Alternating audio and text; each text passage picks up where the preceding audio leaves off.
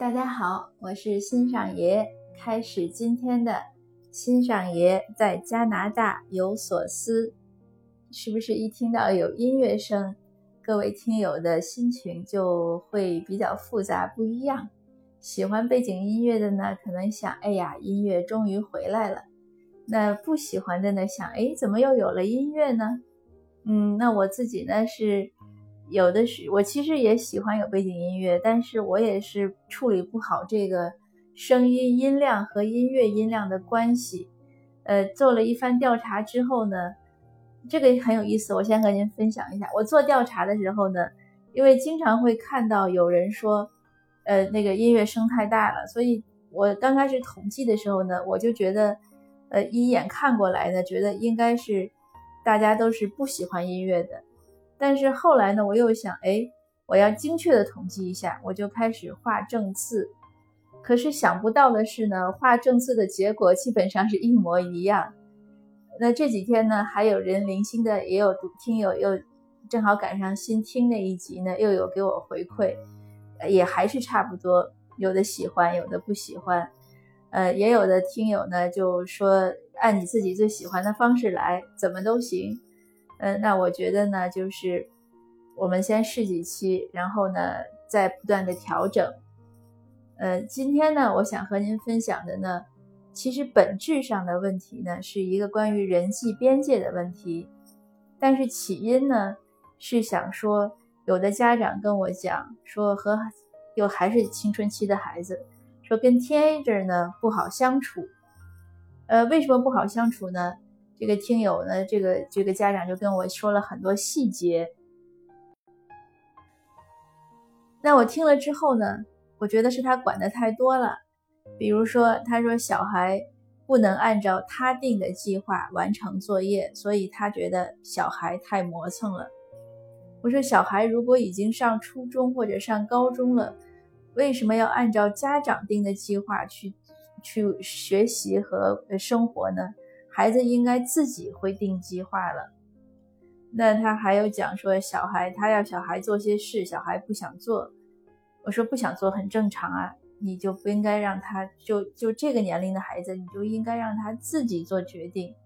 那这个听友呢也很善于反思，他说我想了想，我好像是管的太多了。他说可是我怎么能区别开这个哪些是我该管的，哪些是我不该管的呢？所以他这个问题呢，问到我呢，我就想到了，其实就是人际边界的问题。那还之前还有一些听友啊，读友在讲，比如说配偶之间怎么相处，呃，为什么先生会嫌太太烦，呃，或者和老板之间，老板为什么，呃，他觉得老板太多事了，呃，还有一个很大的问题是和亲戚。我前两年写过一篇文章。就是为什么现在的亲戚那么招人烦，尤其是很多年轻人过年回家最怕见亲戚，为什么呢？说到底都是人际关系，就是人际边界我们没有掌握好。那今天呢，我还有遇到一个更极端的例子，呃，我们这边因为有一个英文媒体写了一篇文章，嗯。很多华人读者不喜欢，觉得是对华人读者的一个污蔑。要我们打算就是大家在商量，是不是应该去抗议？怎么抗议？那这样呢，就组了一个临时组了一个松松松散的群，每个人呢，嗯，把周围可能对这件事情感兴趣的华人朋友拉进来。那个群里人不多，不到一百个人。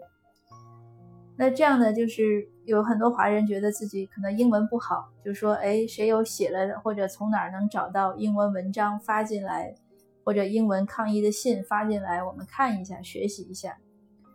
可是呢，我就发现发了两封之后呢，就没有人会再发了。第一个人发了一封，很多人马上上去说这是 Chinglish。这个英语就是就说的还说，哎，这是真的是非常好的 Chinglish，就是说中国人写的英语不地道。那那个人呢，那个发的人呢也比较，呃，这个宽容，说，哎呀，说请大家帮我改一下。可是没有人帮他改，好几个人还是在那儿嘲笑，说这是 Chinglish，然后说你怎么说话这么呃谦卑啊，呃，应该怎么怎么说呀？但是也没有人说应该具体那句话是应该怎么写，只是说他的态度。那一会儿我又转了一 篇进去，结果呢，就是我也是别人转给我，我转进去，结果又有人开始骂，说说这个怎么能这样说呀？呃，这个什么三观不正了，恨不得就有很多。我说这是人家写的，那你们是要参考内容，你就看内容，你不要管别人的一些感情方面的抒发，因为每个人情绪都不一样，你不可能要求别人和你一样。那你只要写你的就好了，但是还是没有人写，大家还是在骂。那我说，我说大家如果总是这个态度，那可能没有人再会把自己写的东西发进来了，或者再把别人写的就再转进来，因为转进来都是在被批判的，那谁还要过来自己就是自取其辱呢？这是个特别特别典型的我们华人之间相处的没有边界感的问题。我以前还有一次，还有一个极端的例子，更是这样。我一说，大家肯定都会心的会微笑或者大笑起来。呃，我原来在孩子小学门口就亲眼看到，因为有那个时候接孩子嘛，一般会去的早，都在那站着聊天。亲眼看到一群妈妈，华人妈妈站在那儿，他们在聊天。然后另外一个妈妈呢，刚来，挺高兴的。戴着耳机，然后边听歌边边往过走过来呢，和大家打招呼。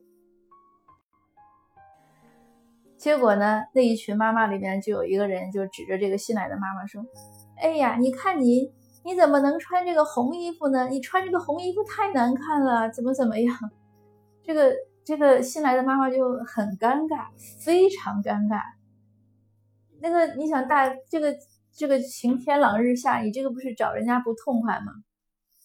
所以这些问题什么，就是不不知道什么是自己该说的，什么是自己不该说的，就是边界感。我在我的书里还写过一个故事，是真实的。有一次我剪头发，因为之前都没有碰到好的理发师，每次剪完都很难看。最极端的一次呢，是一个一个理发师帮我剪完呢，他两边总是剪不齐，最后剪齐了之后呢，我差不多就很短的一个头发，我说就是比那个。金正像金正恩他姐姐一样的一个发型。那我那一次剪完头发遇到的华人都笑话我，你比如说，当然不会明着笑了。那有的人就说：“哎呦，你先生给你剪的吧？”那个就这肯定不是夸奖的话。还有的人就说：“哎呦，你这个头发没给钱吧？剪成这样。”那还有的会比较委婉的说：“哎，我下次给你介绍个理发师。”你看这些肯定都不是夸奖的话。虽然没有明说，但是我心里也明白。当然我不会介意，因为都是朋友。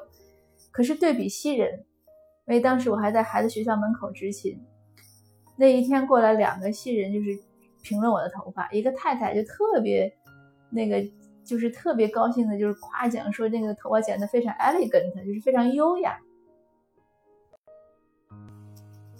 那还有一位先生也过来，因为也也比较熟，他也是很夸奖，说：“哎，你看起来非常好啊，怎么样？”那是不是好呢？其实我心里很清楚，因为我刚剪完头发一回来，我小孩那阵还小，可能二三年级，我小孩就说：“这个发型可能很著名，但是不一定适合你。”后来过一会儿，我小孩又说：“你要是觉得太不好看，要不然你就全部剃光了算了。”可见那个头发有多么别扭。但是你看，这个就是华人和西人的差异。所以说这么多，大家可能也都知道我想表达想表达的意思，就是这种边界感呢非常重要，它会影响到对方的情绪，而且也会影响到彼此的关系。那这个边界感，其实我觉得一个很容易把握的问题，就是你如果对待和你没有直接关系，不是你非要管的人呢，那其实都是可以。在一般的事情上，都是可以不说话，或者就是说少说为佳，或者只说好听的，这是一定的。不要去炸着别人，就是不要去评判别人，不要去提否定的一些，尤其别人的这种，就是这些无关的事情。当然了，如果我们见义勇为，就是看到不公的现象，我们要去说；看到有人在欺负另外一个人，我们要去管。但是好像我们很多同胞呢，反而见到这种不公的现象呢，可能还不一定去管。有些同胞觉得这事儿跟我没关系，反而是要在熟人之中，就是去搞这些事，不应该有的去评判，这个都是不合适的。那说到那，其实如果你把这个不去评判这点把握住了，绝大部分的边界你就都把握住了。那还有呢，说到对孩子，尤其是 teenager 的孩子，其实你把他当成一个一个就是成年人就可以了，不是非要去管的事情，原则上的事情，不是这样的事情，不要管他自己的时间，他的计划。他今天穿什么衣服？他想吃多少饭？这些都是他的事情，而且不要去评判，要要要去评判就去说好听的。哎，你今天看起来很有精神啊，你这个事情做得不错呀，就这样了。除非你真的是要教他什么，你觉得这个事儿他没有做对，你要去教他，但是不要就是什么事儿都去拿来去说。这个说这个习惯其实真的是有问题的。就是光动嘴，没有实质性的这种，其实也是浪浪费彼此的时间。那还有呢，就是家长，如果你实在是管不好自己，管不住自己，一个很好的方法就是眼不见心不烦。孩子学习的时候呀，干嘛的时候，咱别在旁边盯着，这样呢就保持个距离。配偶之间也是这样，就是不要去盯得那么紧，去评判每一件事情。那他在就最典型的就是，如果夫妻两个太太在开车，先生如果坐旁边去说，那可能就容易吵架。反之亦然。有我听过很多先生跟我讲，就说特别怕太太在旁边指路，尤其太太又会开车的时候，就说哎呦，又说他红灯没停对啦，什么黄灯太慢了，总之就是这样的事情。这个其实都是超乎就是越界的事情，和自己没有关的事情，不要去管别人。那说回到像我刚才说那个群里面，那发来所谓的范文，发来文章，你你觉得里面有什么东西可以学，你就去学。别人写的好不好是人家写的东西，没有人请请就是请你去请群友去评判，对吧？所以道理是一样的，就是没有必要去去去评判任何事这些无所谓的事情，但是对于大事，对于重要的事情，一定要操点心。这个其实也是我们需要提升自己的、需要注意的，这样才就是真正比较，我觉得真正什么，真正是个智者吧，就是大事情上要聪明，小事情上要糊涂。那好，今天呢，我们就试了一次有背景音乐的，我把音，我把这个录音的音量调得很高了，我自己说话的声音呢也很努力了，呃，希望呢效果能好，呃。感谢您的收听，那我们下次见。呃，还有呢，就是祝愿大家都能积极进步，管好自己，让自己的人际关系呢越来越好。谢谢。